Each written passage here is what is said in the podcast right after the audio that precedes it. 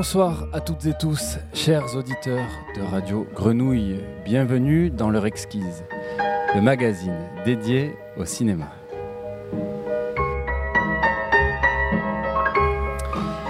Qu'est-ce qu'être indépendant? De qui? De quoi? L'indépendance, est-ce une utopie nécessairement solitaire?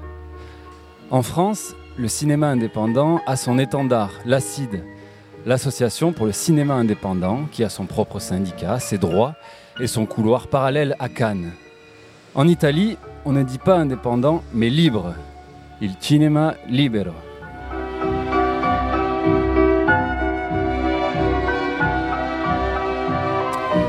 Aux États-Unis, Réservoir Dogs de Tarantino, il était l'un des phares du cinéma indépendant. Il y eut ensuite Mulholland Drive de Lynch, Deadman, Ghost Dog de Jarmusch, récemment Whiplash de Chazelle, Moonlight de Barry Jenkins, et j'en oublie beaucoup. L'indépendance américaine signifie ne pas être dépendant d'Hollywood et de grands studios, mais l'on peut dépendre d'autres géants de la production et la distribution. En musique, Qu'y a-t-il de moins indépendant que le rock indé?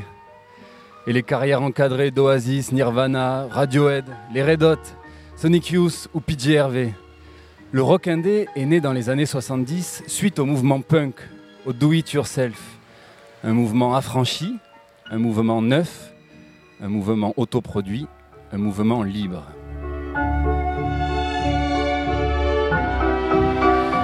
Voici ce soir trois films issus de la scène du cinéma américain libre.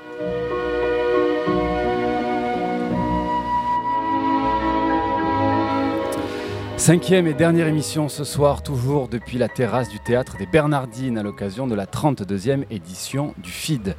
Nous accueillons Larry Clark et Jonathan Velasquez, réalisateurs de A Day in a Life, court métrage en compétition Flash puis Ben Russell, réalisateur de La Montagne Invisible, long métrage en compétition internationale.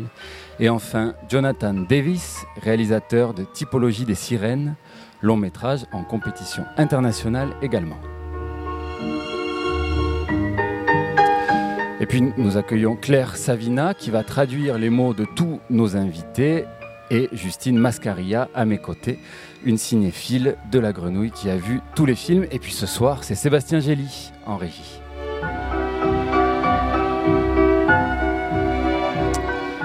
Larry Clark, Jonathan Velasquez, bonsoir. Bonsoir. Bonsoir, monsieur. Alors, comme le veut la tradition du FID, est-ce que vous pourriez nous présenter A Day in a Life en quelques mots Yeah, well, this, this film uh, was uh, Jonathan Velasquez's idea. that um, all the kids in France smoke. Every kid smokes, and, and they usually start smoking at about 12 years old. And uh, when we were casting, there was one kid that started smoking at eight years old. But all the kids smoke. And so Jonathan wanted, wanted to make a film showing that, that all the French kids smoke cigarettes. That was the idea for the film. Donc le film était une idée de Jonathan Euh, selon laquelle tous les enfants en France fument euh, depuis l'âge de 12 ans. Pendant le casting, on a même vu un enfant de 8 ans qui fumait. Donc c'était euh, ce que Jonathan voulait montrer.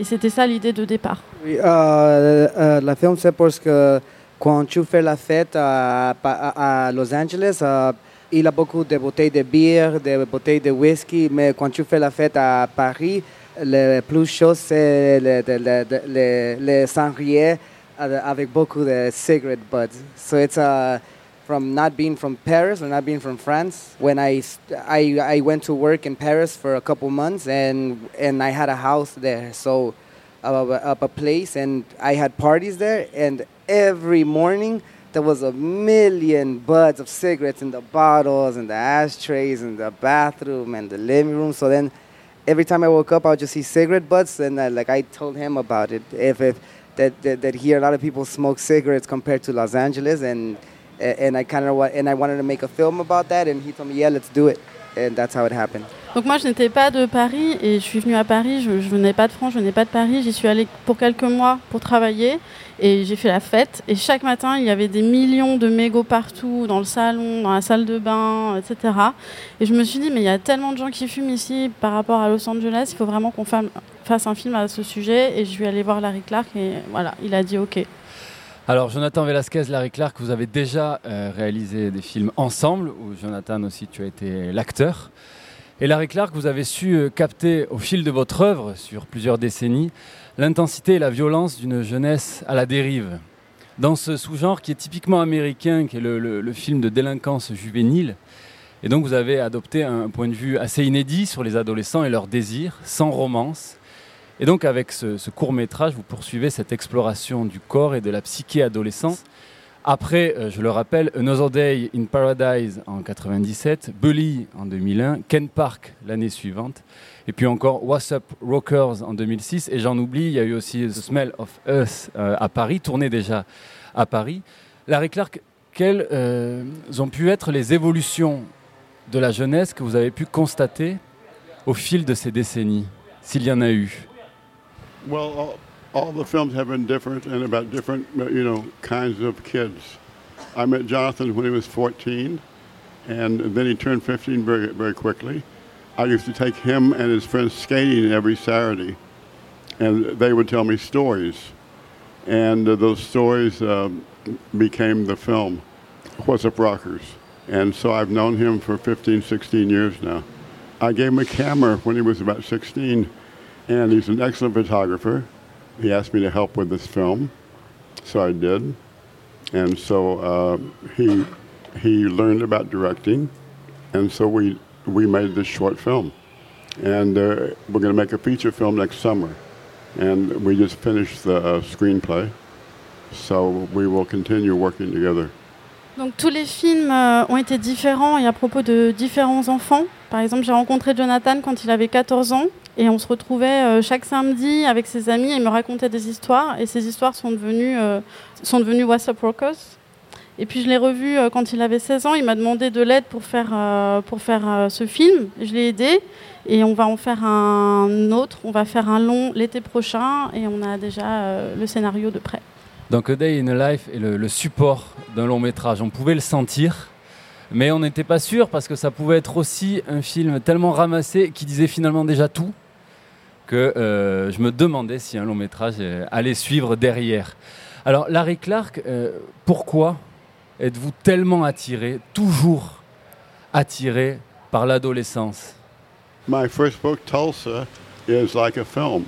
And uh, Tulsa is about when I was a kid. taking drugs. And so I've just continued that to see how uh, other other kids, you know, you know, uh, live.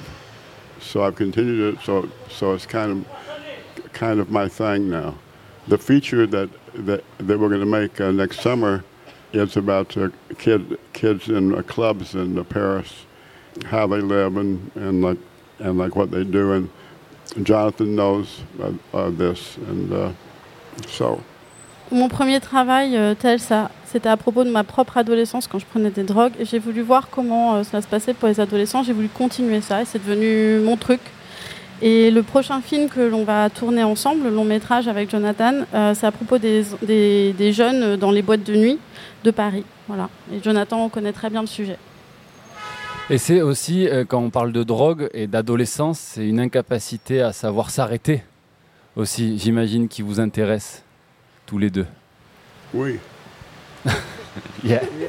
Yes, and and I mean, um, like uh, like say like just like when you're like when I was turning 16 and then, then most of my friends and I was 17, 18, like I still don't know what I wanted to do, you know. So it's like I was still barely finding myself and confused and and uh and then you could really see who someone is like, because uh, they, uh, uh, like it's the, like once you turn a certain age there's pride and uh, then you get shy about things and then there's levels you have to get to and when you're there then like you're kind of honest to yourself and everybody else Oui, il y a ça. Et puis euh, moi, je veux dire, quand j'avais 16 ans, quand j'étais avec mes amis, j'étais confus, j'étais troublée, je savais pas ce que je faisais. Et puis à un moment, on arrive à un certain âge, euh, on, a cette fierté, on a cette timidité, et puis on dépasse là et on arrive à une certaine honnêteté envers soi-même.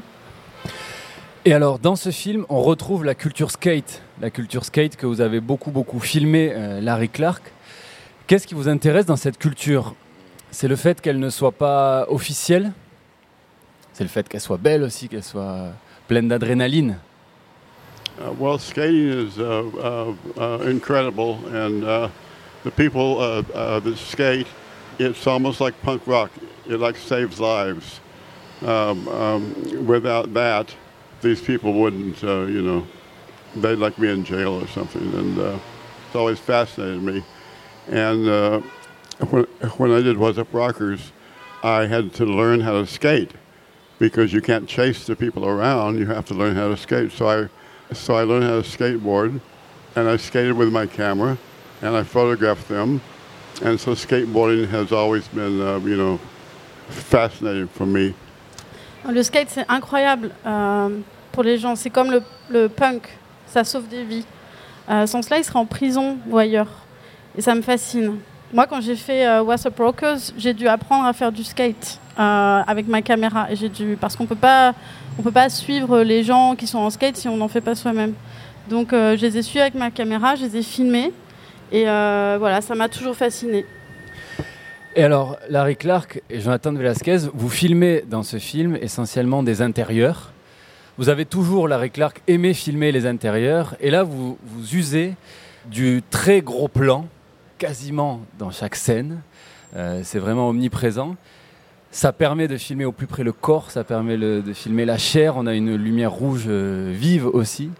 Euh, ce très gros plan, il nous dit que seul le corps compte pour les jeunes de cet âge-là.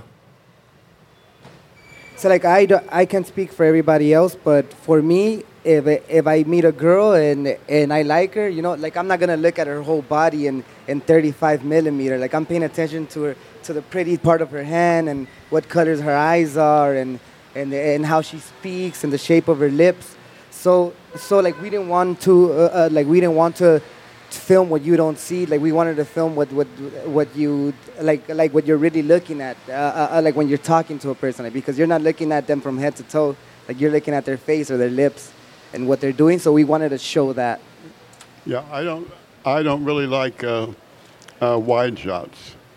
Uh, so you see very, very, very few wide shots in my film. Medium close is like uh, wide for me, and then the close up. And so um, in this film, uh, we're either medium or we're close, mostly close. Visually, uh, it's a very good film, and it says what Jonathan wanted wanted to say. Euh, donc Jonathan dit non, je ne peux pas parler pour moi, je peux pas parler pour tous, mais si je rencontre une, fille, une femme qui me plaît, euh, je vais pas la regarder euh, des pieds à la tête comme ça, euh, comme un tout. Je vais faire attention à tous les détails, à un morceau de sa main, à, voilà. Et hum, on a essayé de, de filmer de cette façon-là, de comment on approche les personnes qu'on regarde. Et Larry, je n'aime pas les plans larges. Vous en verrez très peu dans mes films. Le médium, c'est le large pour moi. Donc euh, voilà. Euh, dans ce film, on n'a que des, des plans, euh, des plans, des gros plans ou des plans euh, intermédiaires. Voilà. Et visuellement, on a essayé de faire ce que Jonathan voulait dire et voulait montrer. T'as grave des trucs bizarres. C'est des vieux trucs à ma Déjà, tu l'essayes Ça? Ouais, c'est là. Moi, je suis sûre que ça va être d'art en vrai. hein. T'as une petite idée en tête Je t'ai déjà dit. Vite fait. Bah ouais, mais vas-y, tu m'as presque rien raconté, genre. Moi, j'ai des petits ragots et tout. Bah, y a, pour l'instant, il y a R, tu vois, mais. Vas-y, peut-être ce soir. hein. ouais, tu vois, je t'ai dit, je suis mort. Ouais, Ouais, mais c'est temps- pas, très- pas trop grand, trop grand. hein. Tourne, tourne. C'est pas Tourne, trop grand, trop tourne. grand. Moi, j'en connais un qui va kiffer. hein. Oh, ta gueule. Tu penses que tu vas le pécho ce soir? Qui? À ton avis, t'es bizarre. Je sais pas. Donc là, les deux filles, euh, deux protagonistes de Day in a Life euh, s'apprêtent, se maquillent avant de partir euh, faire cette soirée. La langue de ces filles est particulièrement réaliste. Et alors, euh, vous aimez, vous, ces réappropriations langagières de la part de la jeunesse, mais alors là, ce n'était pas votre langue. Donc j'imagine que vous avez laissé euh, les actrices autonomes, qu'il y avait aussi une, part euh, vraiment oui, d'autonomie des actrices, une part d'improvisation aussi dans leur jeu. We, we, we did, and um, um, the film is very free that way, I believe.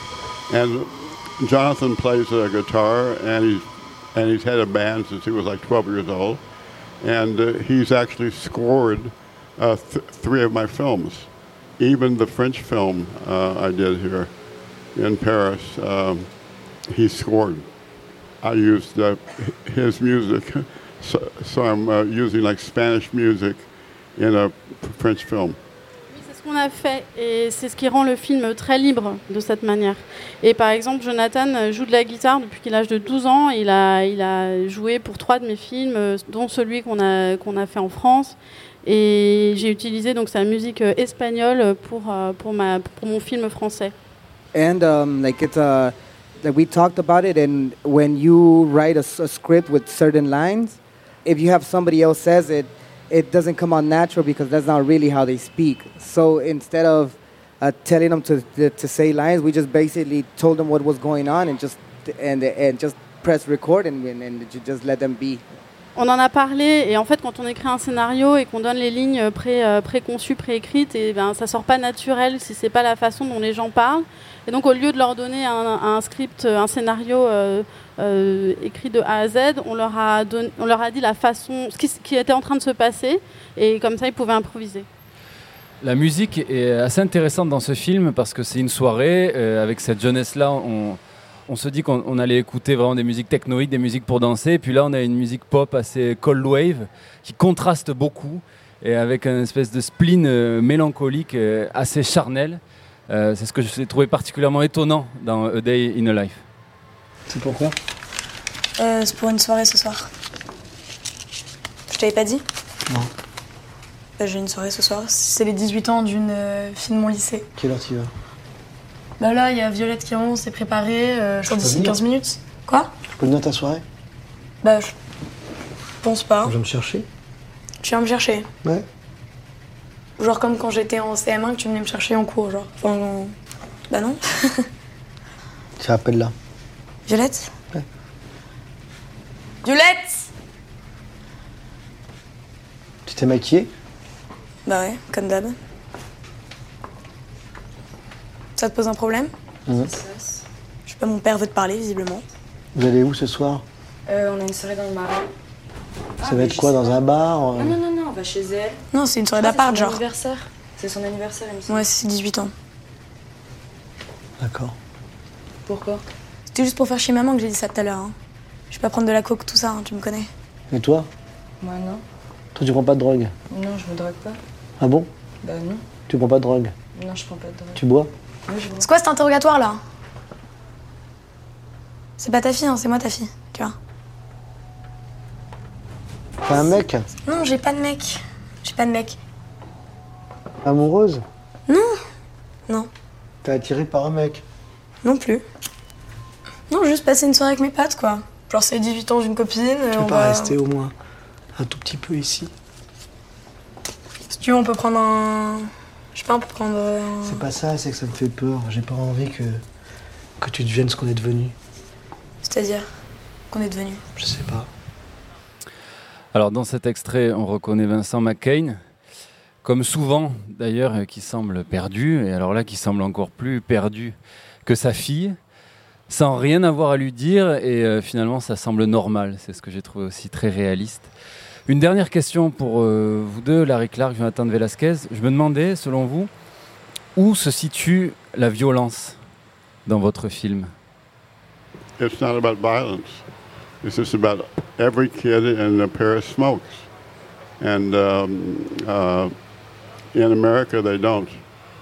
So, so Paris is a very uh, special that way and very uh, un, unusual that way. That all the kids smoke and they start smoking at a very, very young age. And so that's what the film's about. And, uh, uh, it's that simple. Bah, c'est pas à propos de la violence, c'est à propos des ados qui fument. Et Paris est très spécial pour ça, parce que c'est pas la même chose qu'aux États-Unis. Et à Paris, les enfants, les ados fument depuis, la- de- depuis un très très jeune âge. Et c'est de ça que parle le film.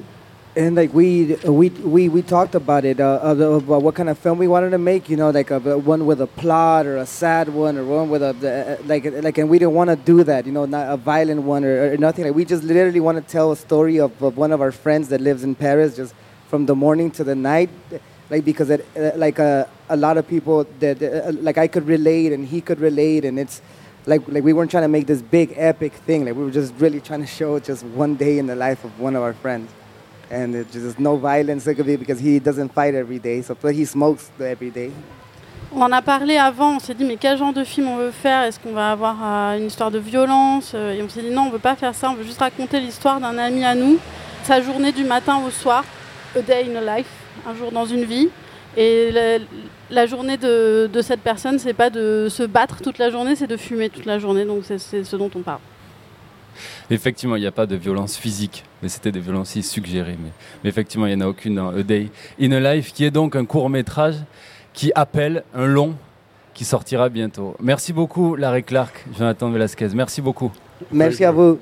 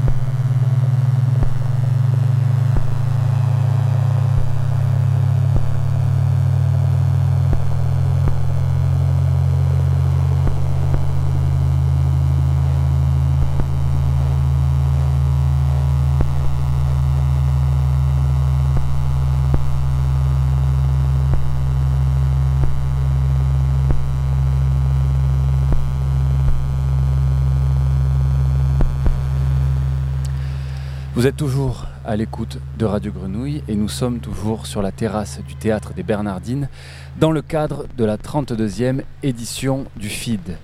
Ben Russell nous a rejoint sur le plateau. Hi Ben, Hello. réalisateur de La montagne invisible en compétition internationale. Alors comme le veut la tradition, Ben, est-ce que vous pourriez présenter ce film à nos auditeurs en quelques mots? Alors, c'est une. euh, non, mais je veux, je veux parler en anglais. Non, ça va. Um, it's a film. It's a documentary. Maybe it's perhaps a documentary about a man traveling from Finland to an island off the coast of Greece to find a mountain that doesn't exist, and this mountain is the same mountain mentioned in René Daumal's 1952 novella Mount.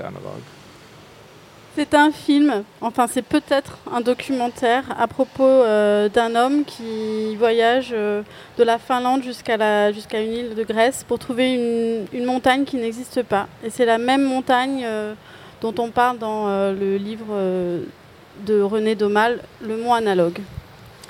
Vous créez une structure entre des, brefs portraits de musiciens en tournée que vous suivez et euh, ces déambulations d'un homme euh, donc qui part euh, traquer ces apparitions fugaces de, cette montagne invisible, ce mont analogue.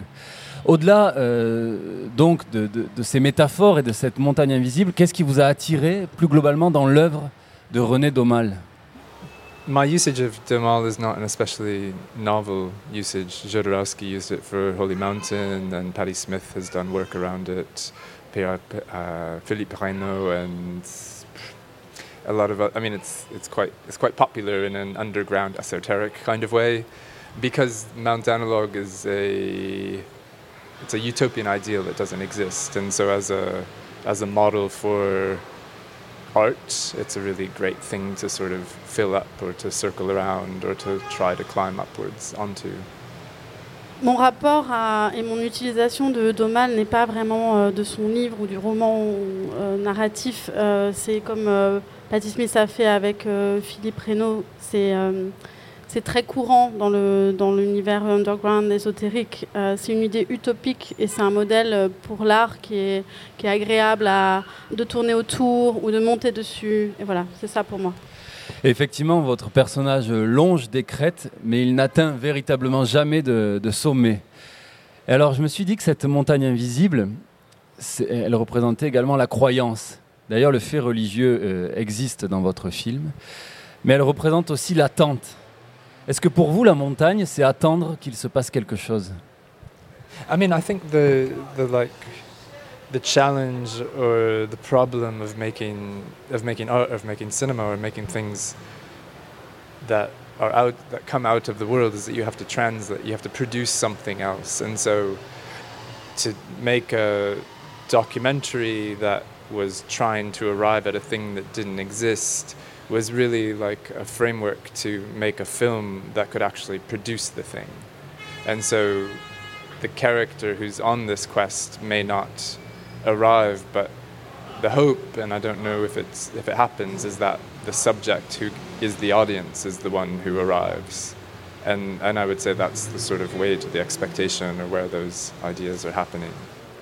Moi, je crois que le challenge de faire euh, du cinéma ou, de l'art, c'est que tu dois traduire quelque chose, tu dois produire quelque chose euh, euh, qui n'existe pas, qui n'est pas là. Et donc, arriver à quelque chose qui n'existe pas. Et ici, faire un film qui parle d'un personnage qui, va quelque part, mais qui n'existe pas, l'idée, c'est de produire cette chose qui n'existe pas. Et, peut-être même si le personnage n'arrive pas, alors peut-être le public, lui, arrive à la montagne invisible. Sachant aussi que l'œuvre de René Daumal est une œuvre inaboutie, puisqu'il est mort en l'écrivant et qu'elle s'arrête en plein milieu. Et donc il y a un mystère irrésolu, comme dans, euh, votre film. Et alors, dans la présentation de votre film, vous disiez qu'il était hypnagogique. Alors l'hypnagogie, c'est ce moment de, suspension juste avant le sommeil, un instant de transition hallucinogène. Et c'est donc une fraction qu'on vit tous euh, chaque nuit, euh, ou, ou presque. Euh, Qu'est-ce qui vous intéressait dans cet état-là particulier I mean, this is also not an especially. It's not an idea that's new to me. It's something that surrealists talked about in terms of their enthusiasm for cinema. Is that it's because of the way that time and causality operated that cinema was really the closest that one could get to the, the waking dream, the hypnagogic experience.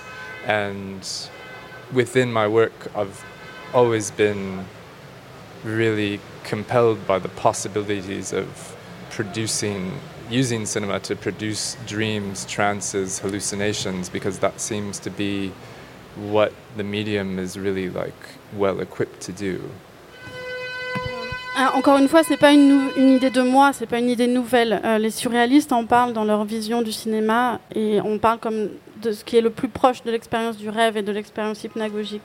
Et donc pour moi, c'est ça, c'est utiliser le cinéma pour produire la transe, pour produire euh, ce, ce moment. C'est un art qui a les outils pour. Et la fatigue extrême peut créer aussi cet état-là. Euh, Au-delà du psychédélisme, on voit votre personnage presque somnambule, les yeux rouges. Et je me dis que lorsqu'on est conscient d'un état hypnagogique, euh, c'est aussi qu'on refuse le sommeil.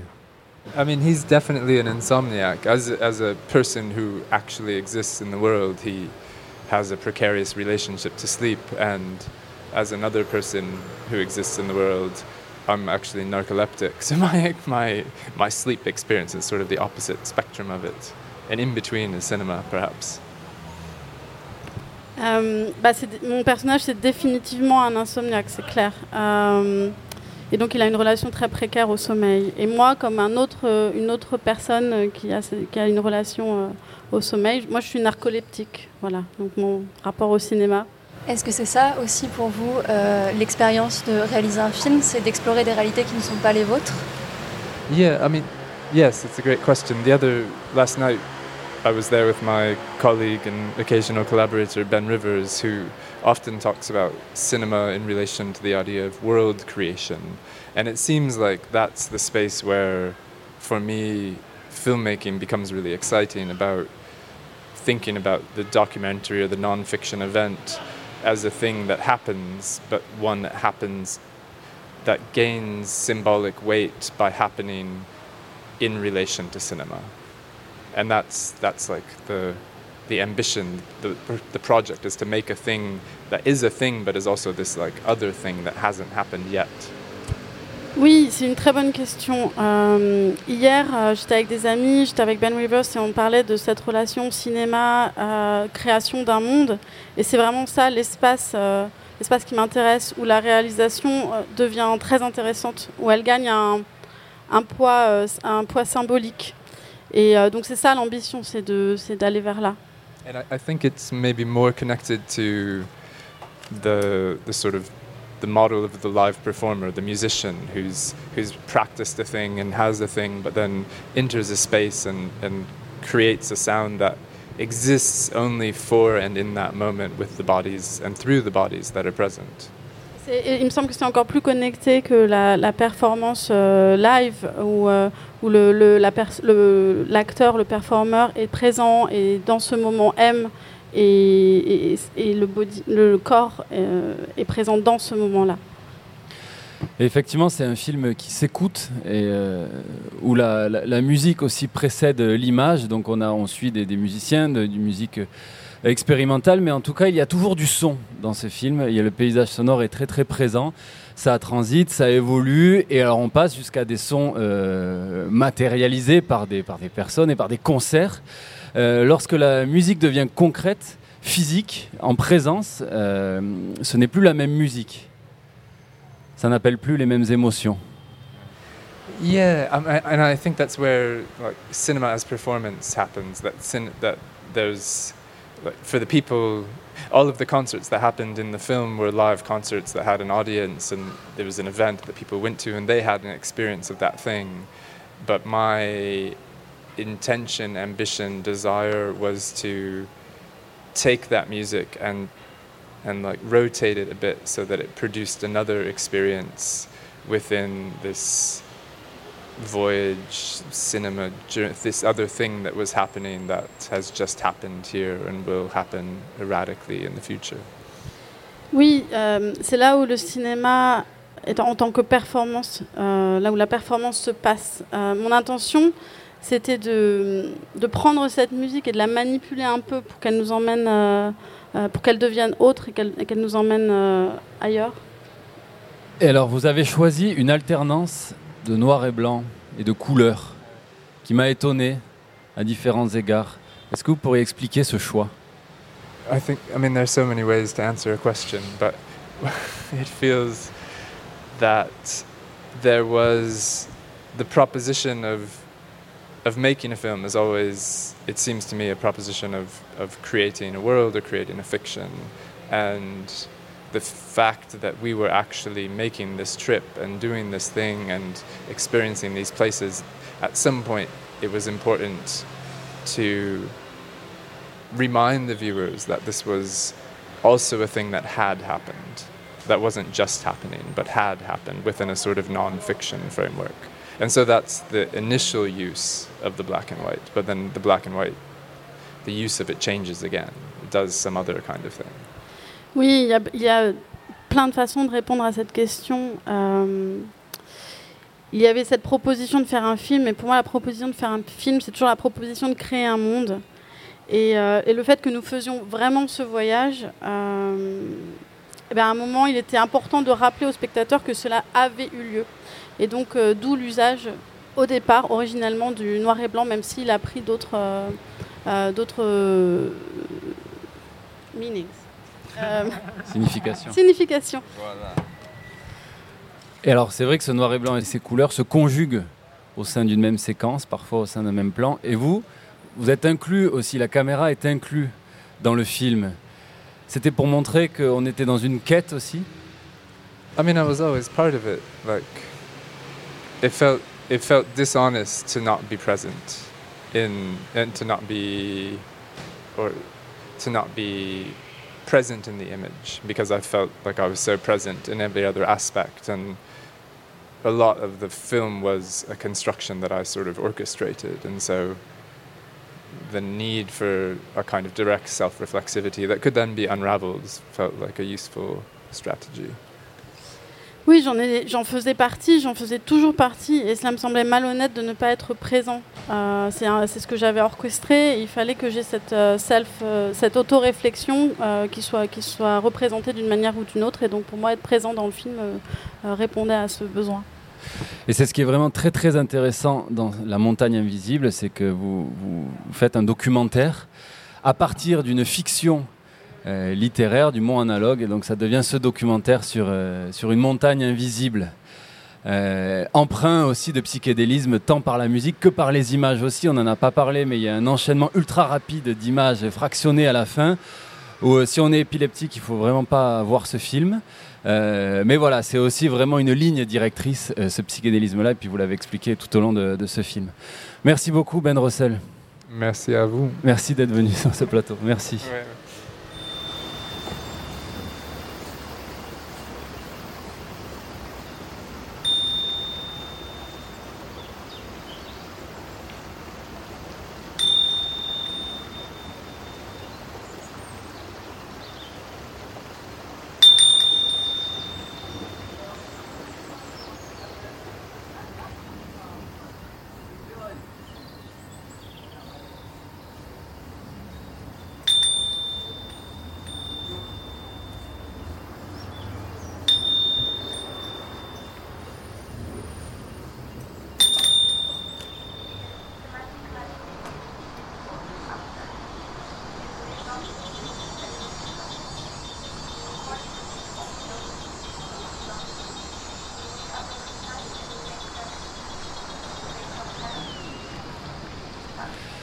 Rien de mieux que les sirènes marseillaises pour accueillir Jonathan Davis et sa typologie des sirènes. Hi Jonathan. Hi, nice to be here. Nous concluons cette émission et puis nous concluons notre présence sur cette 32e édition du FID avec vous, Jonathan. Donc votre film est en compétition internationale. Est-ce que vous pourriez nous le présenter en quelques mots? Um, it is a narrative mystery film that examines uh, environmental sound in experimental and minimalist music. And the plot, such as there is one, is uh, spurred upon by a discovery of a, a collection of mysterious cassette tapes. Oui, bah, c'est euh, l'histoire d'un d'un mystère euh, qui examine euh, des sons expérimentaux. Et l'histoire euh, commence avec euh, la découverte euh, de cassettes euh, enregistrées euh, mystérieuses, voilà, dont on ne sait pas ce qu'elles disent. Et les sirènes aussi, euh, on ne sait pas ce qu'elles disent. et ce sont des sons euh, mystérieux, parfois inquiétants, mais auxquels on cède, des sons euh, attirants. D'où venait votre fascination pour elles? Well, I, I was very early on. I was thinking of making a movie about sounds, mysterious sounds, and this seemed like the oldest mysterious sound, one that everyone kind of knows. Um, so I wanted to take that archetype. Uh, you know, my film, I think, pretty obviously isn't really interested in the specifics of Greek mythology, but still, I wanted to take this kind of idea that everyone knows and kind of hopefully transform it into its own kind of modern mythology that kind of is something new in the film.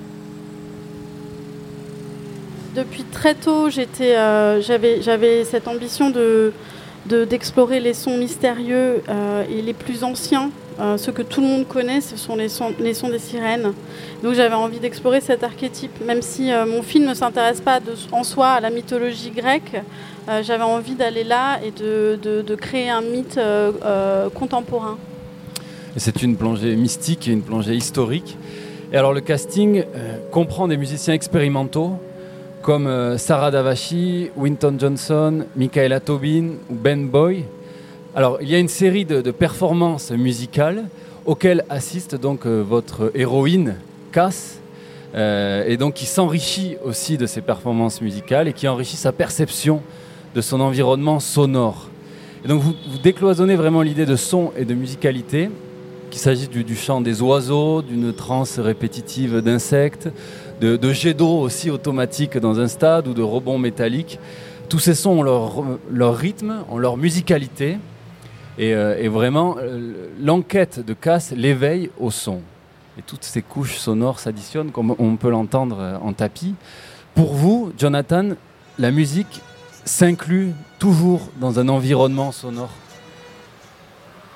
Yeah, I, I think uh, it depends on the type of music, but certainly the type of music that's featured in the film is almost certainly yes, always for me. Um, you know, especially a lot of music that deals with, uh, you know, not necessarily silence, but great dynamics and quietness and quietudes, and um, you know, this kind of contemporary minimalist drone music, ambient music, whatever you want to call it. Uh, there is often an interest in even artificially combining it with the environment. You know, these musicians will always be putting field recordings into their recordings when you listen to them, and so I guess the film is trying to do the same thing in some ways in, from the opposite end, taking all the field recordings that from the production sound and then that we put in after, and then putting the music into those. So it's you know the film's sound design is complementing the approach that these musicians take environmentally as well. Bah, pas toujours, ça dépend du type de musique, mais euh, pour celle du film, euh, oui, définitivement oui. Euh, en tout cas, ce type de musique qui, qui intègre le silence, le calme, la quiétude, et qui, se combine avec l'environnement. Et donc, je pense que, ces musiques expérimentales, elles ont toujours ce, background qui est, l'environnement. Et le film essaie de faire euh, la même chose, mais dans un sens inverse. C'est-à-dire, il prend ces films, ces musiques produites et les intègre dans un environnement. Et donc c'est une quête aussi, euh, donc pour trouver ces sirènes, mais c'est une quête à travers euh, l'histoire aussi de la musique et les technologies du son. Vous aviez euh, envie d'aller sonder les origines du son. Alors je ne vais pas dévoiler la fin du film, euh, mais vous, vous montrez tout au long du film euh, les consoles, vous montrez la manière dont ça se produit, dont ça se fabrique. Vous voulez montrer visuellement les origines du son? Yeah, I, I don't know if it's the origins of sound that I'm looking for necessarily, because how how can we ever know that? But uh, I think it's more that you know I was listening to a lot of music that kind of straddled the line between contemporary and early music. Uh, you know, especially Sarah's music, uh, who's in the film. She often deals with that spectrum as well.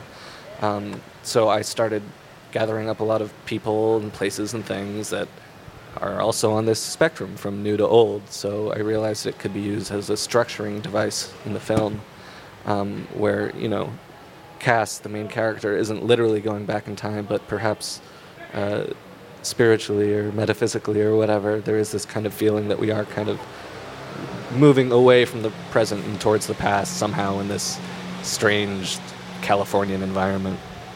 Oui, euh, je ne sais pas si c'est l'origine du son que je cherchais, parce que qui peut, qui peut savoir ça?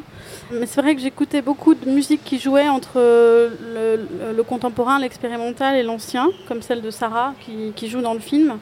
Et peut-être euh, que c'était ce, jeu sur le spectrum de l'ancien au nouveau, avec ce personnage qui peut-être ne, retourne pas dans le passé, ne voyage pas dans le passé, mais pour moi, c'est comme si nous nous éloignions du présent pour aller vers le passé. Et alors, euh, vous disiez au feed que vous rêviez de faire un film qui combinait des sensibilités que vous avez aimées au cinéma avec les jeux vidéo d'aventure des années euh, 90 qui avaient bercé votre enfance. Euh, Est-ce que vous pourriez nous expliquer cela? Quels sont ces jeux vidéo qui vous ont influencé pour le film Yeah, um, I guess the two big ones would be uh, The Secret of Monkey Island and other adventure games by LucasArts in the 90s, and then Myst as well. Um, these are two games, and games like them, many other ones, that I grew up playing and left a very big impression on me, even before I got into film. Uh, so they're just as big an influence. So in the film, it's every element of the film is influenced by them. So the visual design, the wide shots, people moving from left to right in frame, the props, the puzzle like nature of some of the props, um, the characters, the strange characters and dialogue as if they are, you know, um, characters in a video game, and you know, everything kind of corresponds to something in these games in some way. Oui, alors les deux jeux qui m'ont vraiment influencé, c'est The Secret, The Secret of, the, of The Secret of Monkey Island. The Secret of Monkey Island et Myst. Euh, ce sont deux jeux par- parmi d'autres avec lesquels j'ai grandi et qui ont une énorme influence sur, sur moi, sur mon travail. Et dans ce film, euh, bah, tout, tous les éléments euh, sont influencés par, euh, par, ces, le que ce soit le, design visuel, euh, les personnages, les dialogues, euh, les, mouvements de, de droite à gauche, non, de gauche à droite. Voilà, donc tout, tout est influencé par ces jeux. Et c'est vrai que le film est une chasse au trésor, à, l'image des, jeux vidéo. Et les, jeux vidéo ont cette puissance immersive aussi que vous avez réussi à, recréer dans le film. Et alors l'actrice principale, Courtney Stephens, est une réalisatrice de films documentaires également. Donc ce n'est pas une actrice, mais elle joue là un rôle proche de celui de documentariste. Yeah, um, it's funny. Courtney actually did act in a movie when she was very young, uh, about 20 years ago, a movie called Scum Rock by uh, the underground filmmaker John Moritsugu. So you should watch that as well to see a young Courtney acting. She was just out of high school, I think. Um, but yeah, she was perfect for the role because precisely because she is a documentary and experimental filmmaker. So, with so many other non-professionals in the cast, um, she was an ideal fit to kind of help lead people in questioning and discussions because that's what she does for her own films. Um, you know, her documentary The American Sector, which just premiered last year, she was interviewing many people all across America, and um, and her other short forms as well. She uh, is kind of doing a lot of research, so she kind of slipped right into the habits of the um, of the character, and was in a similar place in her life as the character too at the time when we filmed. Euh, en, la- en fait, ce qui est drôle, c'est qu'elle a joué il y a 20 ans, il y a une vingtaine d'années, dans un film qui s'appelle Scam Rock, que je vous invite à, à voir, pour la voir, euh, pour la voir en jeune actrice. Et oui, c'est vrai qu'elle était, un, un- elle était la personne idéale parmi tout ce casting de non-professionnels, euh, puisqu'elle elle connaissait, c'était vraiment, euh, elle avait passé euh, du temps à interviewer tout le monde euh, pen- pendant des, mois, et, puis, euh, et puis elle était à un moment de sa vie qui était assez proche de celui du, dans lequel se trouve le personnage. Et c'est sa vraie curiosité, on le sent, sa curiosité de documentariste. Alors vous en avez parlé tout à l'heure, le film se déroule à Los Angeles, ou dans les alentours de Los Angeles. D'ailleurs c'est très très vert, c'est assez luxuriant, et c'est un, Los Angeles étrange. Il y a une dimension assez mystique dans les alentours euh, tentaculaires de Los Angeles. Je pense là à Mulholland Drive de Lynch, euh, à Barton Fink aussi des frères Cohen, Under the Silver Lake euh, plus récemment de David Robert Mitchell.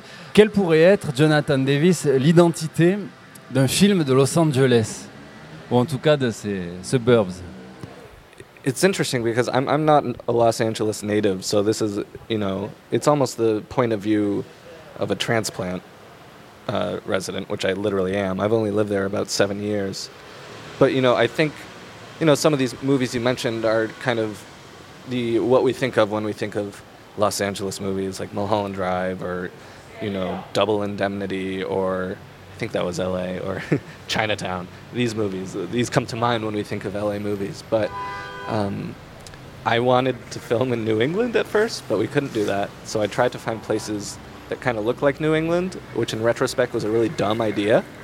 But it led me to finding places kind of on the outskirts of the city that have this more unplaceable, unknowable feeling about them.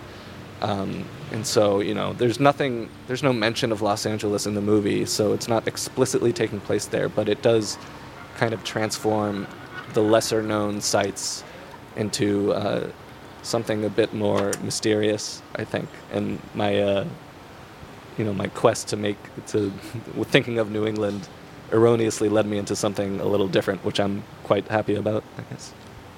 Bah, c'est drôle parce que moi je suis pas natif de Los Angeles, Euh, je, suis un, je suis un immigré à Los Angeles, ça fait 7 ans que j'y réside. Et oui, les films que vous mentionnez, ce sont les films auxquels on pense quand on pense à des films euh, qui représenteraient Los Angeles. Moi en fait, je voulais filmer euh, en Nouvelle-Angleterre.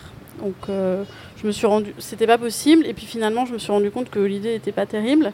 Euh, et en fait, euh, en filmant autour de Los Angeles, ce qui m'intéressait, c'était les lieux implaçables, euh, non reconnaissables. Et en fait, cela transforme ces sites moins connus en quelque chose de plus, de plus mystérieux. Et effectivement, il y a un exotisme aussi dans le film qui contraste avec l'image désertique qu'on peut avoir de Los Angeles et de ses alentours. Et à, l'image aussi des films qu'on a cités, de Lynch ou euh, Under the Silver Lake, on a euh, une part irrésolue aussi dans la quête et, dans votre film. Et alors, Jonathan Davis, vous filmez des, plans larges, beaucoup, beaucoup de plans larges, où vraiment les personnages s'inscrivent dans un environnement, toujours avec des, des éléments naturels. Et on sent, par contre, que vous aviez envie de filmer la nature et l'environnement, puisque les seuls gros plans sont sur des éléments naturels. Je pense là à des feuilles, à un ruisseau. Vous avez fait des- des- plus de gros plans sur des éléments naturels que sur euh, des visages. It's largely just a personal preference thing. I don't like close-ups of people, I guess. At least in the movies I make. So that, that's one of the main reasons. But again, the video game influence is just ingrained in me. The kind of that's how those movies look as well. But it, it is also because you know more, I guess, centrally because I did want to capture the environments and how they were, the characters are placed in them, and um, I think this is also reflected in the sound design. The dialogue and the music kind of blends into the environmental noise. So I wanted the figures to blend in with their environments as well. And, you know, I always say that one of the big influences for this movie, when you're driving out of Los Angeles, you see these big green hills. You know, you can see in the baseball field in the movie, um, these big green hills in the background. They kind of fade into the blueness of the sky. And these kinds of images are very uh, mesmerizing to me. And I wanted to hopefully capture them as well. Bah, c'est en, réali- en réalité, c'est surtout une préférence personnelle. J'aime pas les gros plans sur les, sur les gens. Mais euh, c'est vrai qu'il y a aussi cette influence euh, des jeux vidéo.